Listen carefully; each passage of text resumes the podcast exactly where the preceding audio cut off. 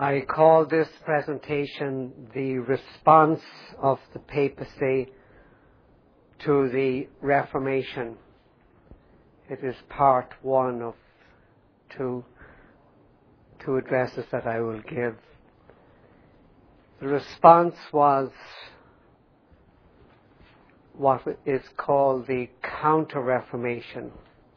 It was a very strong movement against all the biblical principles that had come out at the time of the Reformation, and it was led principally by Ignatius of Loyola.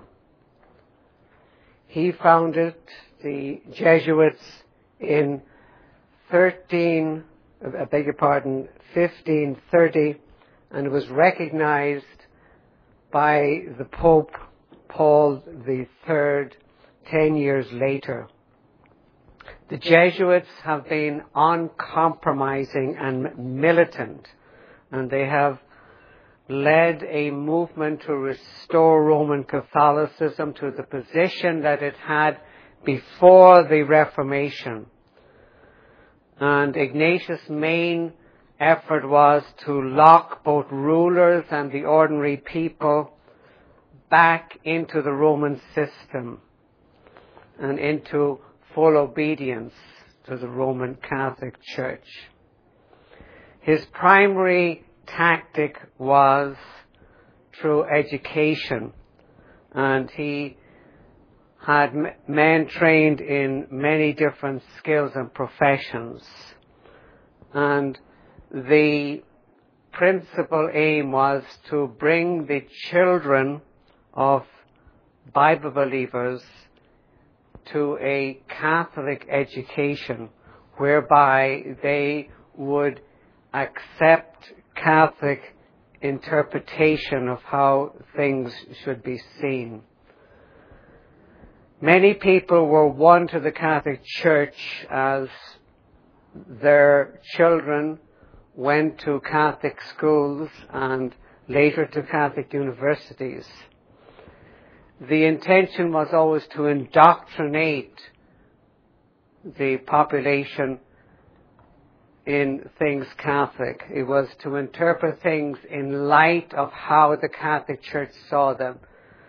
So they were subtle enough often not to explicitly teach Catholic dogmas, but to give Catholicism in such a way as to turn and twist the minds of men and women.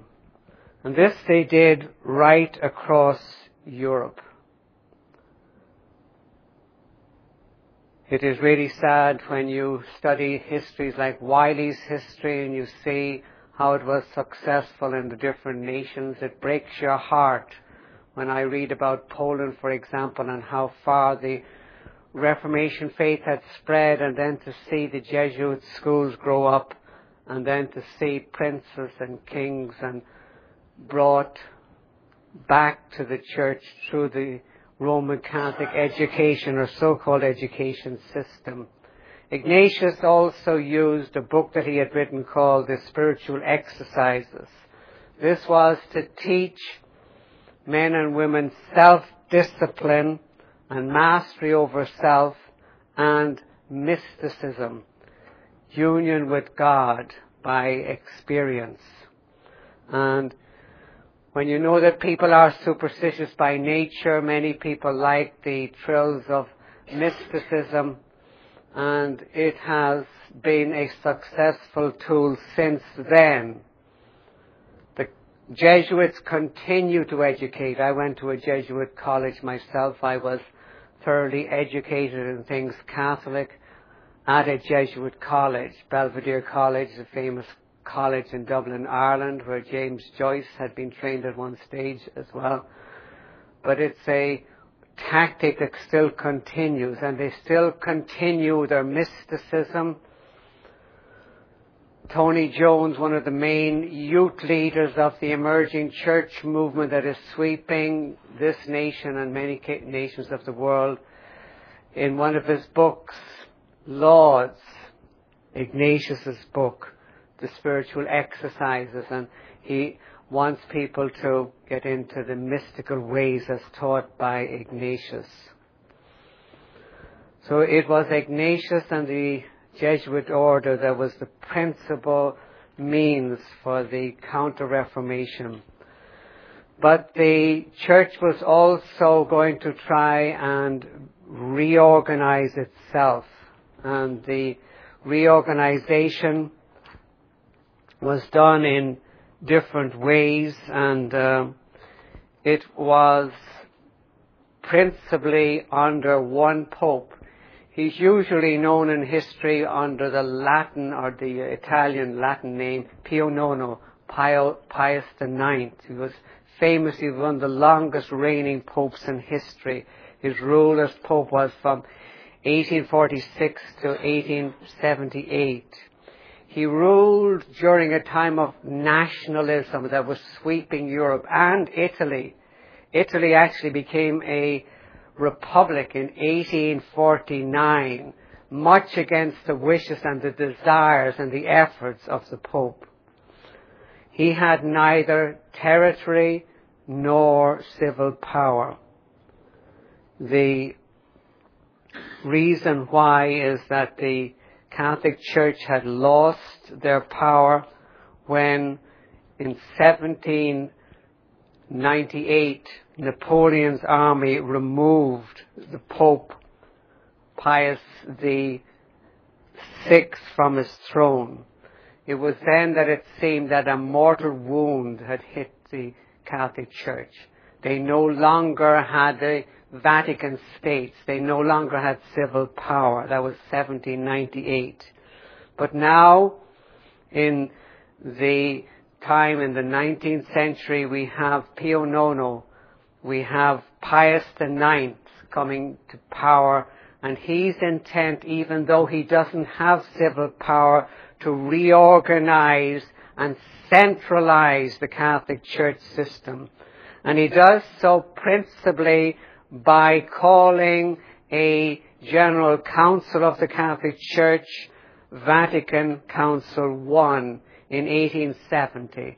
And the purpose was explicitly to bring in a dogma that Catholics would have to accept under pain of mortal sin. If they didn't accept it, that was papal infallibility. This was done even though it was an absurd dogma, it was nonetheless, it was passed as official dogma of the Catholic Church in 1870. We had famous historians like like uh, Döllinger and uh, Hasler uh, write against this. How the Pope became infallible was a book by a German Hasler, and uh, it was to show that this was not only not scriptural, it was not even in tradition, and there were heretical popes in the course of Catholic history, so how could you claim that the Pope was infallible? Nonetheless, it went through, and it became the one of the major dogmas to centralize because the Catholics now have a man sitting in the temple of God calling himself infallible. It's an attribute of God. So it's a, a dogma that has become a central theme of Catholicism.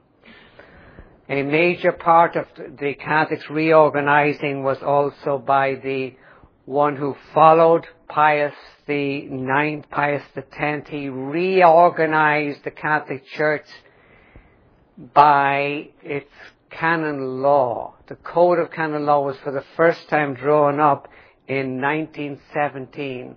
This was generally for every single nation.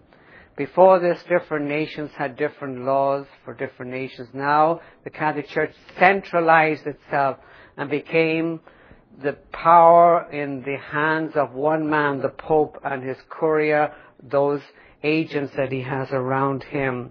And so this was a major step towards the Catholic Church reorganizing itself internally. A huge historical event occurred in 1929. It was the dictator Mussolini with a deal with the Pope at the time, Pope Pius XI, signed the Lateran Treaty. It gave territory, Vatican Hill and other parts of Rome as territory to the Catholic Church. The Catholic Church again became a civil state. It now was a civil power. The famous description in the book of Revelation, you know, the woman rides the beast. The spiritual power rides the civil power. The two things are knitted together. What the reformers and many others had seen throughout the centuries was again fulfilled. The Vatican again was back as a civil power. This, together with the fact that we have Catholics in most nations who fear for their salvation, look to Mother Church, and they are willing to work together with the civil powers just like in the United States of America, it's not only Supreme Court that has so many justices, you know, that are Catholic, but it is in Congress and in the Senate. We have Catholics who are willing to work together with the Vatican as a civil power. We will see more of this as we progress. But the Catholic Church made this deal and there will be many more concordats as we will see as we go on.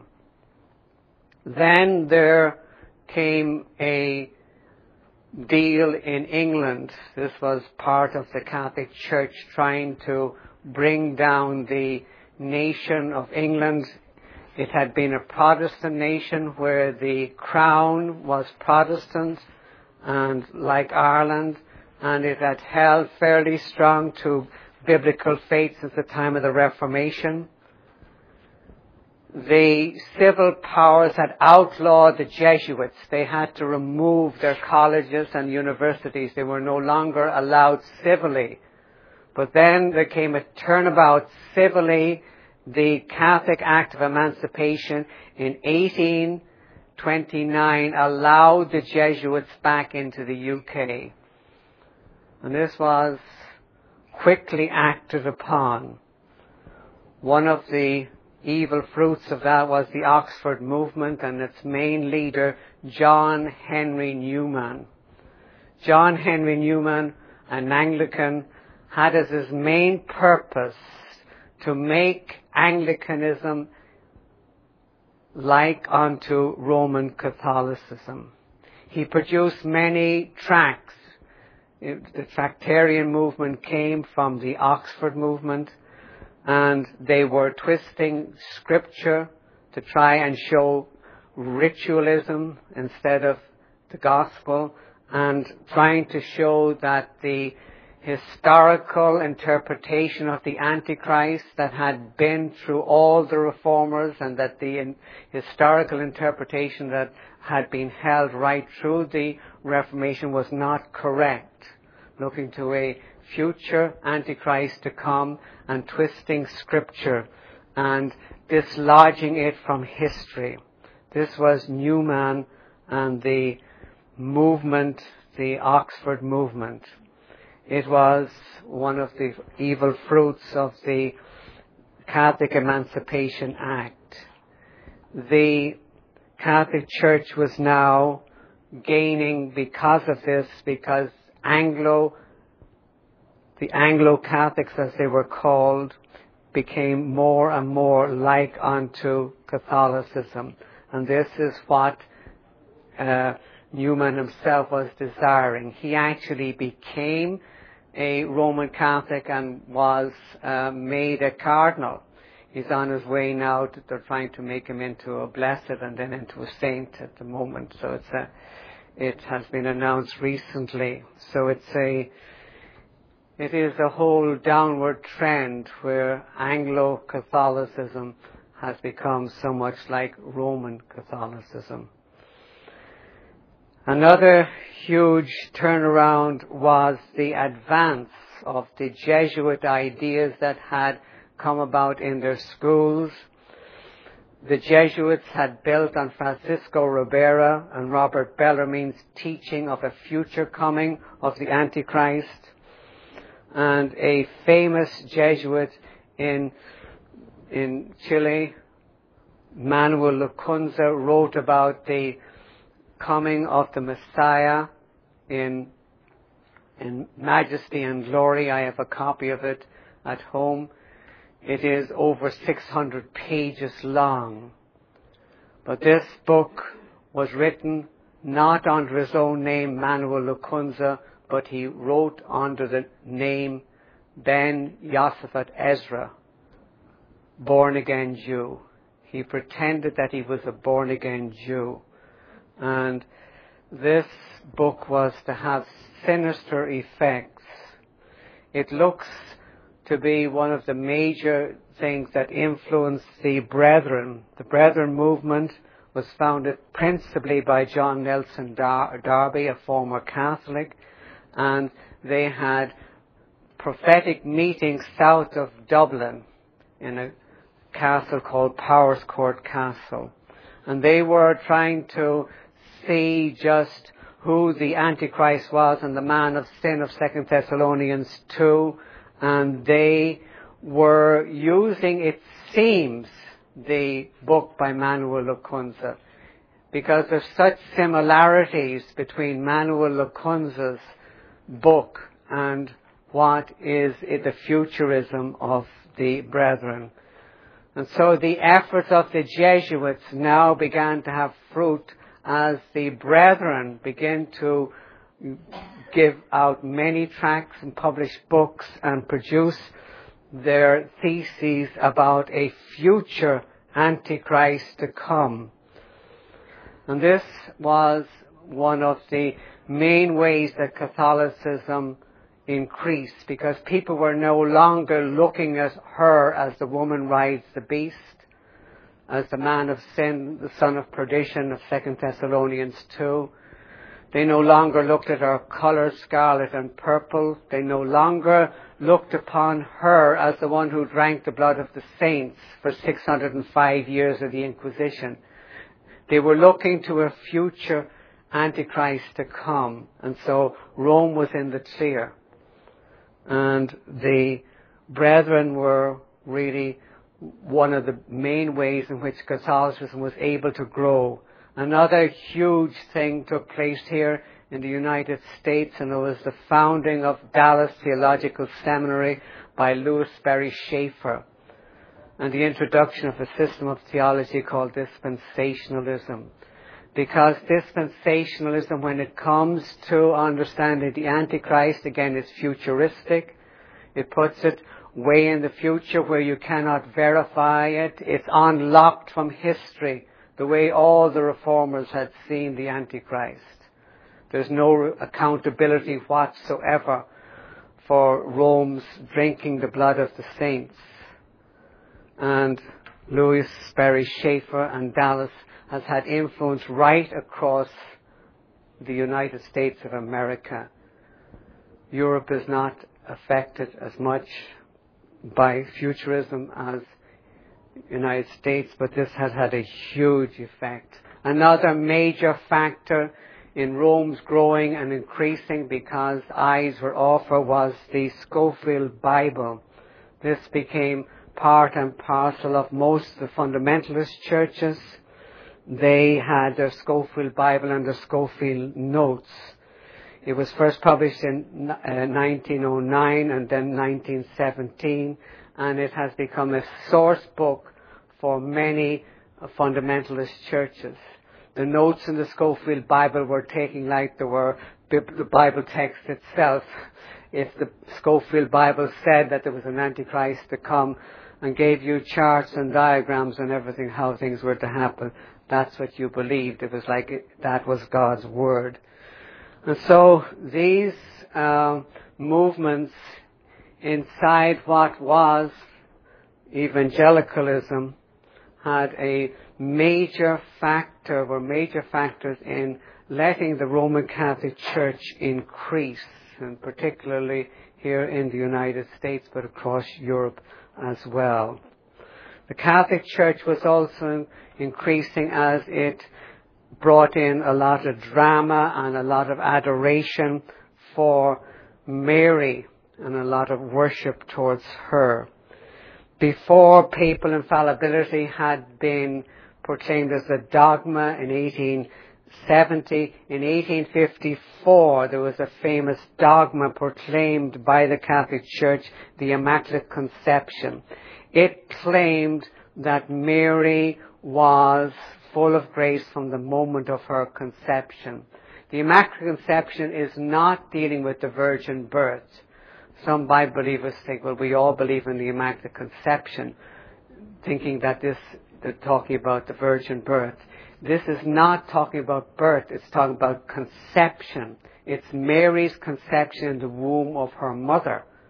And to say that she was without stain of sin from the first moment reading from the Catechism of the Catholic Church, paragraph 491. This is what the dogma of the Immaculate Conception confesses as Pius IX proclaimed in 1854. The most blessed Virgin Mary was, from the first moment of her conception, by a singular grace and privilege of Almighty God, and by virtue of the merits of Jesus Christ, Saviour of the human race, preserved immune from all stain of original sin. And then paragraph 493, by the grace of God may remain free from every personal sin her whole life long. And so we have somebody who was without original sin. And this became one of the, the main basis for many other dogmas that have come since then. It is the principal dogma that the Catholic Church falls back on. Of course, there's nothing in Scripture. Scripture says all have sinned and fall short of the glory of God. Nonetheless, the Catholic Church has this as one of its main dogmas. It has been reinforced by a dogma that was actually based on it in 1950. I remember at Jesuit school, 1950 was called the Marian year, the whole year. I remember the date that this was produced. It was drama in the highest. Mary is proclaimed to be assumed into heaven. Christ was ascended. Mary was assumed. Christ is King of Kings. Mary is Queen of heaven. And so they paralleled Jesus' uh, life, his, his ascension with Mary's assumption, and now he is king and she is queen. So this became a main dogma in the Catholic Church, and it has been ever since one of the main dogmas of the Catholic Church turns back to. I read the official words from the Catechism of the Catholic Church, paragraph 966. Finally, the Immaculate Virgin preserved free from all stain of original sin when the course of her earthly life was finished, was taken up body and soul into heaven, heavenly glory, exalted by the Lord as queen over all things, so that she might be more fully conformed to her Son, the Lord of Lords, the conqueror of sin and death. The assumption of the Blessed Virgin is a singular participation in her Son's resurrection and an anticipation of the resurrection of other Christians. And then it finishes with a prayer to Mary herself. And so she is exalted in this way in the Catholic Church. It is not only important to understand these dogmas, but to understand how they're lived in Roman Catholicism. How do Catholics live these? How do they, how do they see them. They see them principally through the drama of the apparitions, Mary appearing in nations right across the world, because she appears as the Queen of Heaven. She appears as the Immaculate Conception like she did at Lourdes and Fatima. She appears as the one who tells you that you have to suffer for your sins. I memorized when I was doing my sacrifices in the seminary, I memorized what Mary was supposed to have said at Fatima. That many souls go to hell because there's nobody to pray or do penance for them. I was a devout Catholic and because of that I took cold showers in the dead of winter and I flagellated myself. I beat myself with a little whip, you know, to feel pain. To pray that souls could get out of purgatory and that people would be good enough to die in the, in the internal state of righteousness, what we call sanctifying grace. So this is how these dogmas are lived out. And these, these apparitions are big DVDs, videos, and uh, presentations in Catholic churches about what is happening. We have here in the States many apparition sites. Some of the most famous are Denver, Colorado, uh, Conyers, Atlanta, uh, just outside Atlanta in Conyers, Georgia, and um, Phoenix, Arizona are some of the more famous sites, and where Mary appears and uh, continues to teach people to suffer for their sins so that they may reach God. The Catholic Church continues also in its adulation of Mary. It has reached the point in the New Catechism whereby they proclaim her as the All Holy One. Now this is really horrendous and it's quite unbelievable that any church calling itself Christian could say this, but this is the exact words. Paragraph 2677. By asking Mary to pray for us, we acknowledge ourselves to be poor sinners and we address ourselves to the Mother of Mercy, the All Holy One. She's not only said to be the All Holy One in paragraph 2030, she's, she's declared to be the model and source of holiness.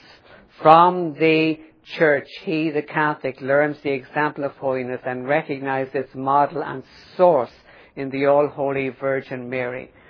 So Mary is the source of a person's justification, sanctification, and finally glorification. That is the source of how God shares holiness in Scripture, of course, it's God so loved the world. There's no human creature as source of holiness.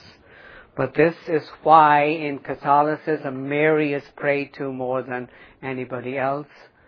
Why we have the rosary, why the rosary finishes with the Hail Holy Queen, Mother of Mercy, Hail our life, our sweetness and our hope. The prayer that never does she refuse prayer, God may refuse prayer we had a prayer, the Memorare, that she never refuses to answer prayer.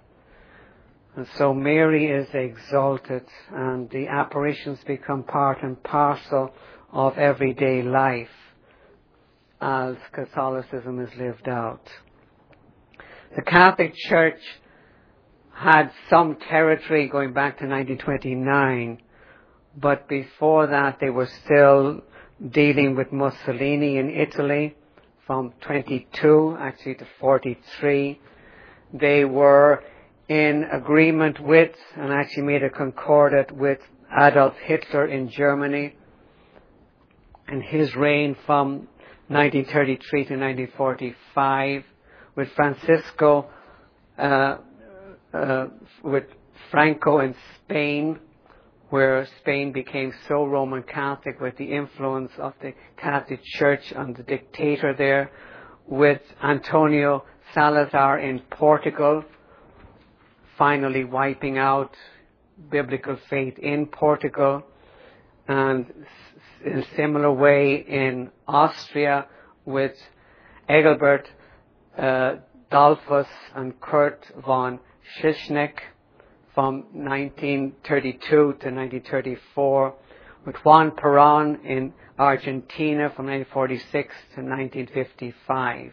And possibly the most infamous and brutal of all was with Anton Pavelic in Croatia from 1941 to 1945. This shows you how the Catholic Church deals civilly and with dictators. And it has been a huge success from the Catholic point of view. The money that still comes from the agreement made with Hitler to the Catholic Church, you know, directly from the state continues. The concordat that was made with Adolf Hitler is continues. When I was building a church in Trinidad, we got money from Germany. It was part of the agreement made under Hitler, you know, of, of the percentage that goes directly from the Catholic Church to the Catholic Church from the government. But uh, Hitler was recognized by the Pope, and it was Pius the 11th, and uh, he was the first head of state, Pius the 11th, to recognize the Nazi regime in 1933. Hitler himself, of course, was Roman Catholic until the day of his suicide. It is really horrific to see these dictators and how they help to establish further across uh, Europe the work of the Jesuits, but now by civil authority.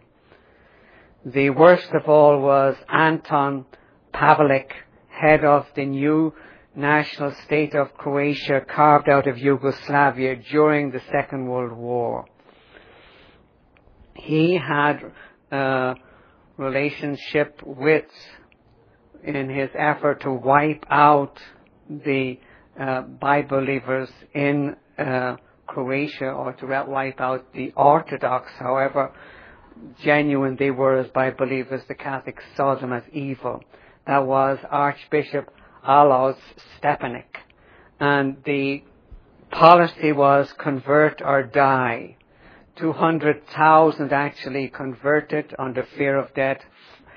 700,000 chose to die. They were tortured, burnt, buried alive, shot, often digging their own graves. There's pictures of some of this on the internet and it's quite horrific. The Ustashi, worse than even the IRA in my own Ireland, were one of the main instruments that the Catholic Church used. But it was unlike the Inquisition where the Catholic Church used civil authorities and the burning of the stake and in the tortures, uh, here it was the friars, the priests and the monks with dagger and hatchet that they came against the uh, Orthodox in particular, but there were also others who they tortured and then sometimes even buried alive. The horrific years under uh, Anton Pavelic are still one of some, the most graphic and brutal part of the Second World War. Now, what many people don't realize is that the 605 years of papal inquisition has stopped, but that the Catholic Church continues with her policy to civilly bring in Catholic laws into nations and to bring them under the heel of Roman Catholicism. The woman continues to ride the beast, and the Vatican as a civil power continues to have huge effect on nations of the world. Bible believers, for the most part, are totally ignorant of this. They do not even know the word concordat put it into Google search engine and you'll see some of the concordats that have been uh, have been established and a definition of concordat. Concordat is an international contract binding a nation with the Vatican nation called the Holy See, the official name for it. It defines the right of the Catholic Church to define doctrine, education in many instances uh, from a Catholic point of view as it touches Catholicism, education as it touches economics, and the Catholics are quite socialistic in their trends and very vocal about property belonging to everybody and denying private property. They negotiate the appointment of bishops and laws about marriage so that they take control over the marriage bed and how marriages are to be performed and what makes a marriage valid or invalid.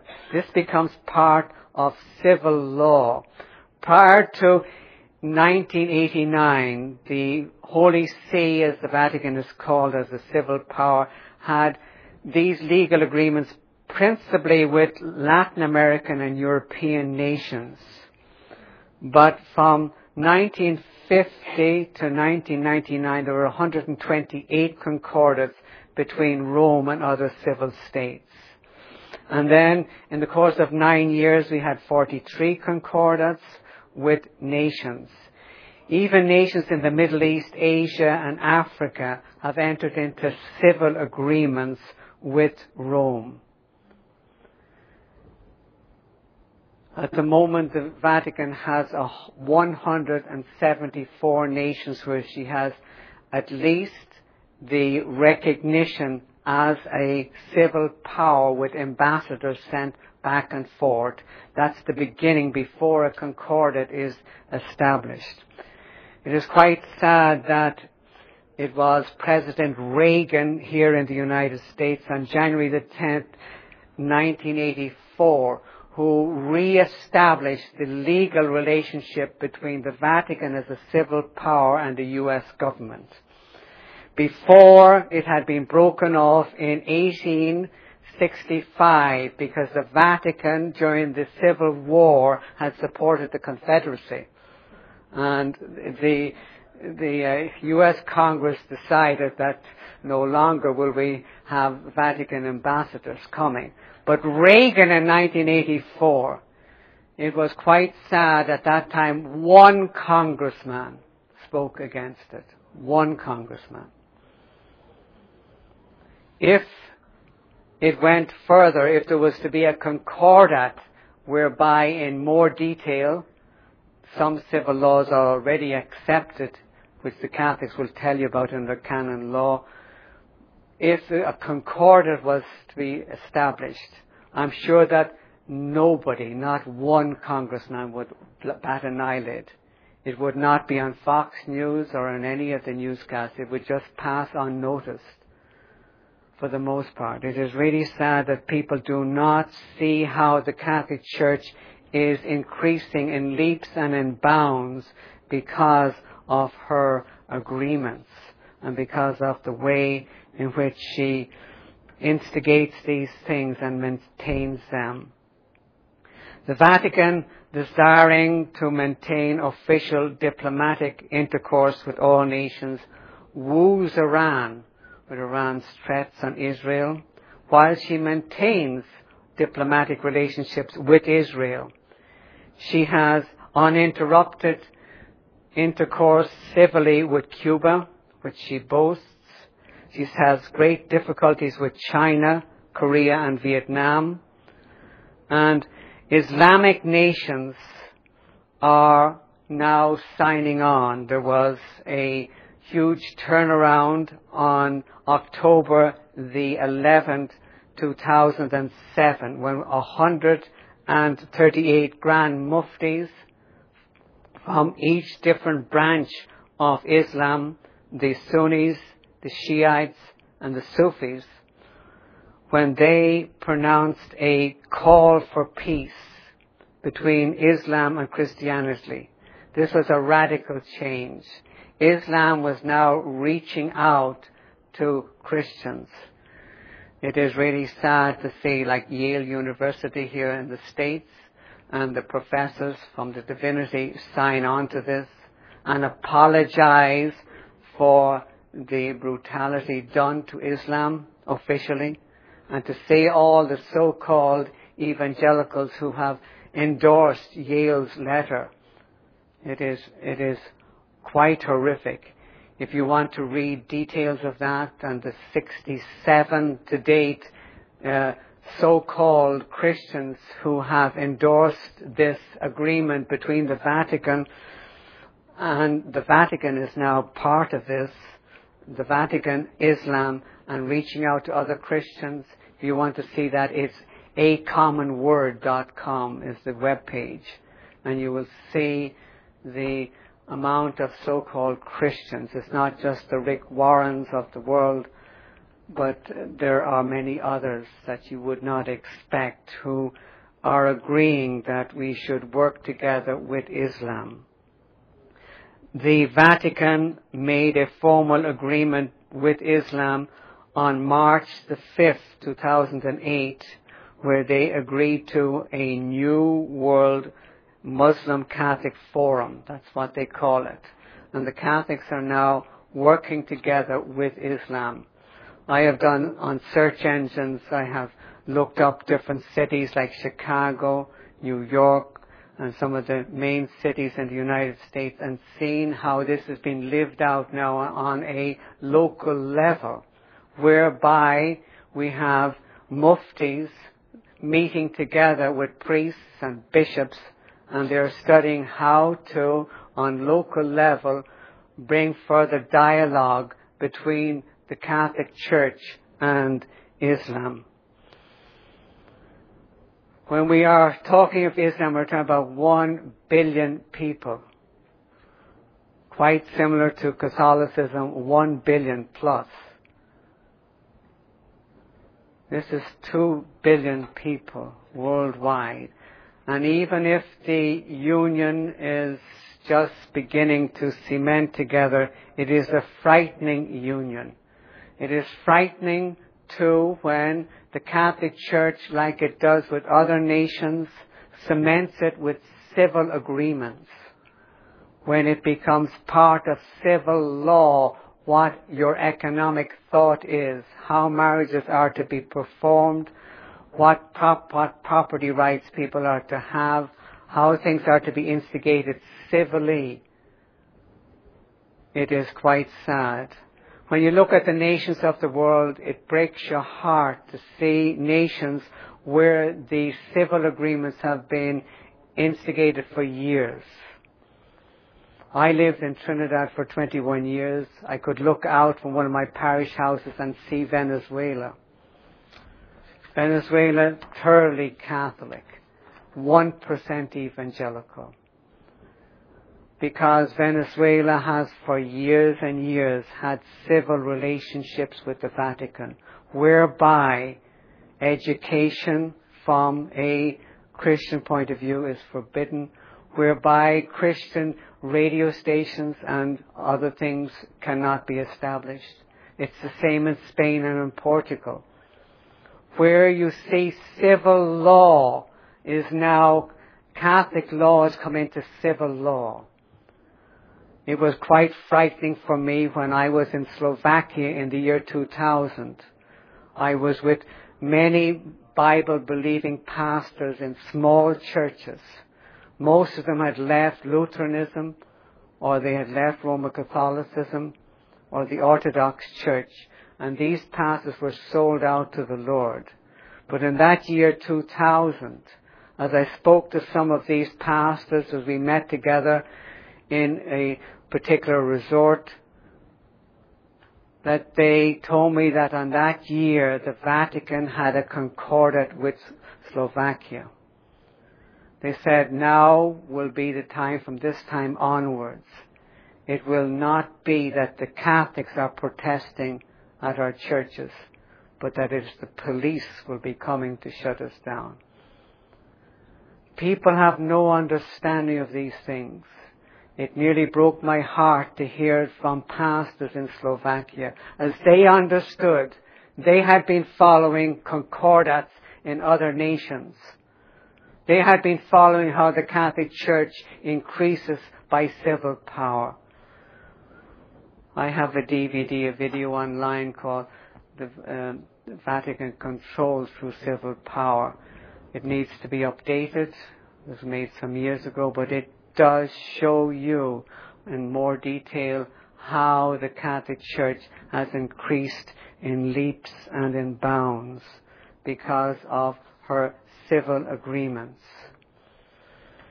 The Catholic Church is indeed what it says in Revelation.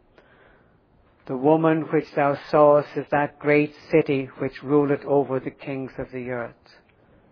The city that rules over the kings of the earth, whose colours are scarlet and purple. I remember as a priest at Vatican II, I went out to the square, I saw the square flood with the cardinals coming out and the bishops. I was watching. This was not Hollywood, this was real before my eyes. And I was frightened because it was scarlet and purple. and I at least knew my, I knew my Bible well enough to know that this was the colors portrayed in Revelation 17. At that stage, because I'd been indoctrinated in Catholic history, I did not know how she had drank the blood of the saints, how she had been responsible for torture of over 50 million people right through the 605 years.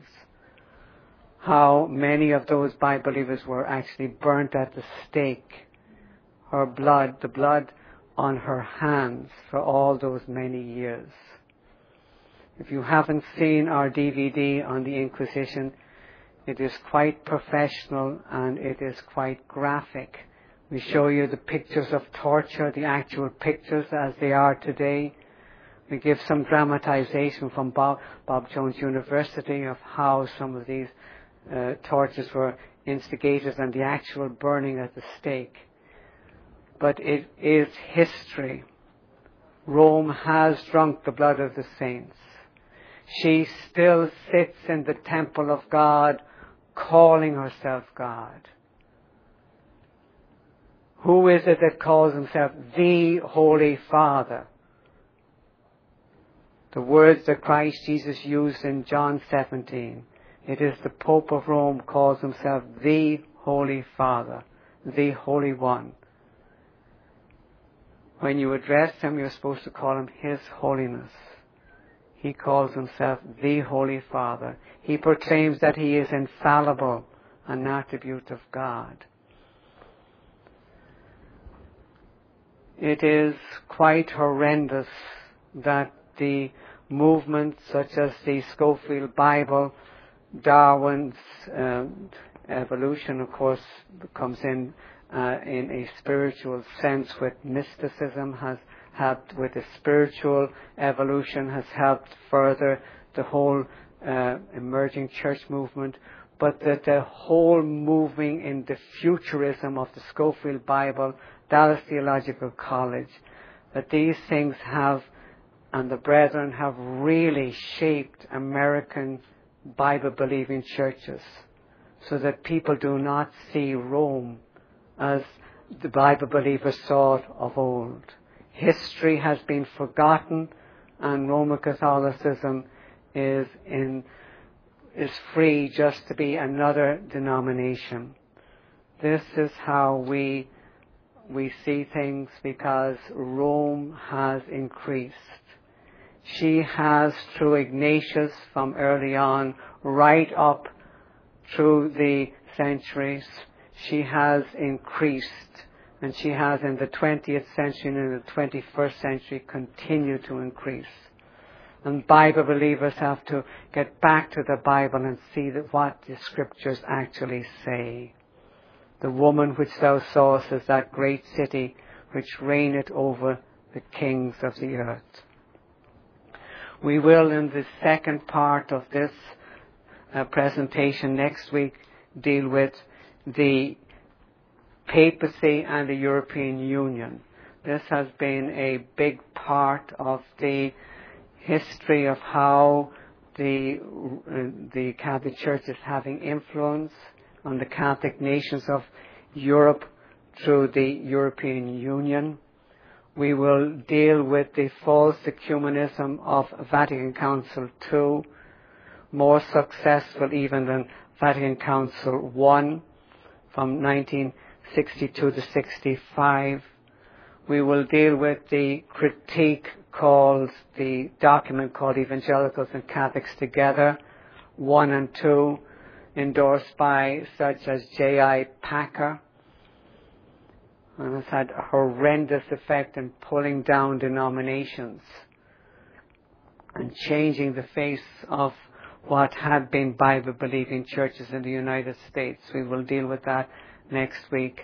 And we will deal with the the uh, 1999, the 31st of October Lutheran Catholic Accord, whereby the Catholic Church officially and in a decree uh, after 30 years of trying to work together with the Lutherans finally brought the Lutherans to heel.